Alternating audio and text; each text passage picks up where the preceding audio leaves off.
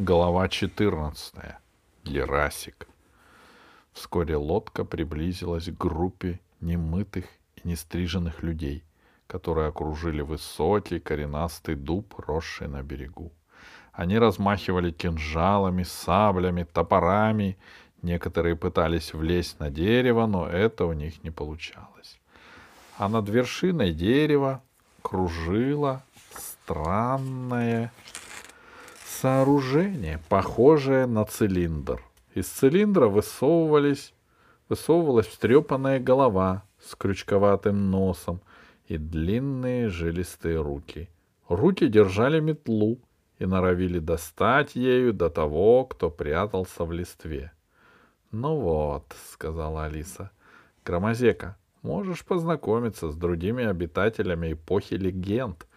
Вокруг дерева прыгают разбойники, вся банда во главе с атаманом. А над деревом летает в ступе ведьма. — А что у нее в руках? — спросил Громозека. — Метла, что же еще? Она у нее вместо руля. — Очень любопытно, — сказал Громозека. — А по какому принципу действует эта так называемая ступа? Антигравитация? — Вовсе нет, Громозека, — сказала Алиса. Она действует по принципу колдовства. В эпоху легенд действовали особенные физические законы. Чепуха, сказал Громозека. Во все времена и на всех планетах действуют совершенно одинаковые физические законы. И если кажется, что они другие, значит мы просто их плохо изучили. Алиса не стала спорить. Лодка уже приблизилась к дубу. Алиса всматривалась в листву, чтобы разглядеть, кто там прячется. Вдруг из листвы высунулась мальчишеская физиономия. «Длерасик!» — узнала мальчика Алиса. «А мы к тебе приехали. Ты что здесь делаешь?» «Алиса!» — обрадовался Дерасик. «Меня, по-моему, собираются убить». «С них станется», — согласилась Алиса. Это все из-за людоеда? Конечно, крикнул мальчик. Тогда прыгай в воду, мы тебя подберем. Я плохо плаваю, сказал мальчик. Но наша лодка такая перегруженная, крикнула Алиса, что я не смогу ее подогнать к берегу. «Кыш отсюда!» — завопила ведьма сверху. «А то утоплю!»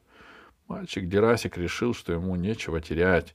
Он выполз над нависшей над водой сук и прыгнул в воду. Разбойники кинулись за ним, но мальчик быстро по собачьи поплыл вслед за лодкой, которую несло течением вниз. Алиса стала притормаживать веслом. Разбойники бежали по берегу вслед и дико кричали, возмущаясь тем, что потеряли свою добычу. Ведьма спустилась почти к самой воде и норовила ударить мальчика по голове ручкой метлы — «Уважаемая старуха!» — громовым голосом произнес Громозека. «Я вас попрошу не безобразничать. Вы разве не видите, что перед вами ребенок?» «Кому ребенок, а кому первый бандит?» — ответила ведьма. «И вообще, молчи, урод! Таких мы еще не видели. Во сне приснишься, умрешь со страху». «Не обращай ты на нее внимания», — сказала Алиса, почувствовав, что Громозека обиделся и может потерять присутствие духа. А если Громозека теряет присутствие духа, то обязательно совершит необдуманный поступок. Но она опоздала. Громозека вспыхнул, как бенгальский огонь. Ведьма раньше не сталкивалась с археологами с планеты Чуморос, и поэтому не знала, какие у них длинные подвижные щупальца. Громозека распрямил одну из щупалец. Она взметнулась вверх, схватила когтем конец метлы и дернула вниз. Ведьма не успела выпустить метлу, ступа резко накренилась, и ведьма вывалилась в реку. Ступа без пассажира облегченно взлетела вверх и понеслась, подгоняемая ветром к лесу. Но это приключение плохо кончилось и для, само, для самого Громозети. Он тоже не удержался в лодке и вывалился в воду. Разумеется, Алиса последовала за ним, а Дерасик так и не успел влезть в лодку. К перевернутой лодке, которая была похожа на спину небольшого кита, Со всех сторон потянулись руки.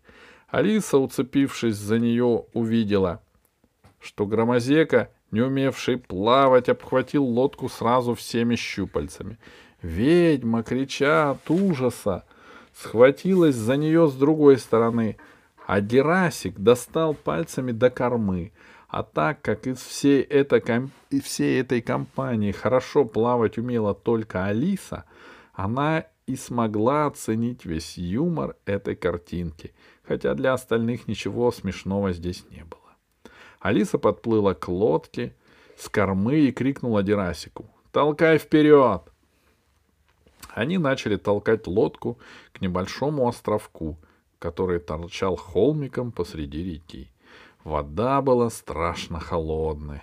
Лодка неслась быстро, и Алиса увидела, что разбойники с, с воплями бежали вдоль берега, надеясь, что лодку прибьет к ним. «Держись, старушка!» — кричали они ведьми. «Не сдавайся!» Вдруг Алиса почувствовала толчок. Нос лодки ударился в мель у островка. Колени ее коснулись дна. Она увидела, как посиневший громозека поднимается во весь свой рост и спешит на сухое место. За ним, с трудом отцепив руки от лодки, бежит ведьма. Алиса с Дерасиком задержались у берега, стараясь перевернуть лодку. — Все равно весла нет, — сказал Дерасик. Островок был невелик, Посреди него росли кустарники. Берег, на котором их поджидали разбойники, был рядом, но, к счастью, речная протока была быстрой и глубокой. Громозека и ведьма подпрыгивали посреди островка, стараясь согреться. согреться. Громозека потерял свою дубину. Мокрые серые волосы ведьмы прилипли к голове. Юбка обтягивала костлявые ноги. — Это тебе даром не пройдет, — сказала она Алисе, лязгая зубами. — А мне и не надо, — ответила Алиса. — Вы зачем за Дерасиком гонялись? Дерасик подпрыгивал на одной ноге, чтобы вытряхнуть воду из уха. — Я до него все равно доберусь! Ведьма погрузила, косля... погрозила костлявым кулаком. — Я все человеческое семя со света сживу! Громозека переступал с ножища на ножищу, чтобы согреться. «Теперь я понял», — сказал он. «Этим чудовищам и в самом деле пора вымирать». «Не вымру, не надейся», — сказала старуха. «Всех переживу, в темных лесах скроюсь, под колодами буду скрываться, в чищобах согреваться, по кустам скитаться, детишками питаться. И не вымру». «Ведьма!» — донесся крик с берега. Это кричал атаман разбойников. «Чего нам делать-то? Как помочь?» «Зови людоеда!» — закричала в ответ ведьма. «Пускай сюда перебирается, всех передушит!» «Ну, монстры, прямо монстры!» — сказал Громозека. «Такое впечатление, что цивилизация до них не добралась. Жили без нее и дальше проживем, — сказала ведьма. — Почему ты на этой, на этом дереве оказался? — обратилась Алиса к Дерасику. Дерасик поманил Алису в сторону. Он наклонился к ее уху и прошептал. — Не хочу, чтобы ведьма слышала. Меня гномы прятали под землей. Тесно, темно, неудобно. Я неделю попрятался, потом решил, лучше уйду в пустынные земли а они, оказывается, меня выслеживали. Вот и выследили. Хорошо еще, что вы здесь оказались. В этом преимущество сказочной эпохи, сказала Алиса. Здесь всегда можно рассчитывать на совпадения и счастливые неожиданности. Скажи, Дерасик, ты не видел, чтобы в последние дни с неба падала звезда? Когда? Точно не знаю. Несколько дней назад, а может вчера. Вообще-то с неба звезды часто падают, сказал Дерасик. Иногда по нескольку штук за ночь упадут. Видно, состарилось небо. Плохо держит. Как держит? Удивилась Алиса. Но тут же вспомнила, что для Дерасика небо-то твердое. В школу он не ходил, Про Коперника не слышал. Откуда он знает? Откуда ему знать про космос? — что тебе эта звезда? — спросил Дерасик. — Ты за ней приехала? — Мне надо ее найти, — сказала Алиса. Наверное, она упала, пока я в земле у гномов сидел. Жаль, я на тебя надеялась. Ведьма и Громозека стояли поодаль друг от друга, оба дрожали, никак не могли согреться. Ведьма не сводила глаз с берега, видно, ждала, когда придет помощь. — Ну что ж дальше? — спросил Громозека. — Весла у нас нет. — Да и лодка не выдержит, — сказал Дерасик. Но Алиса сейчас думала только о лиловом шаре.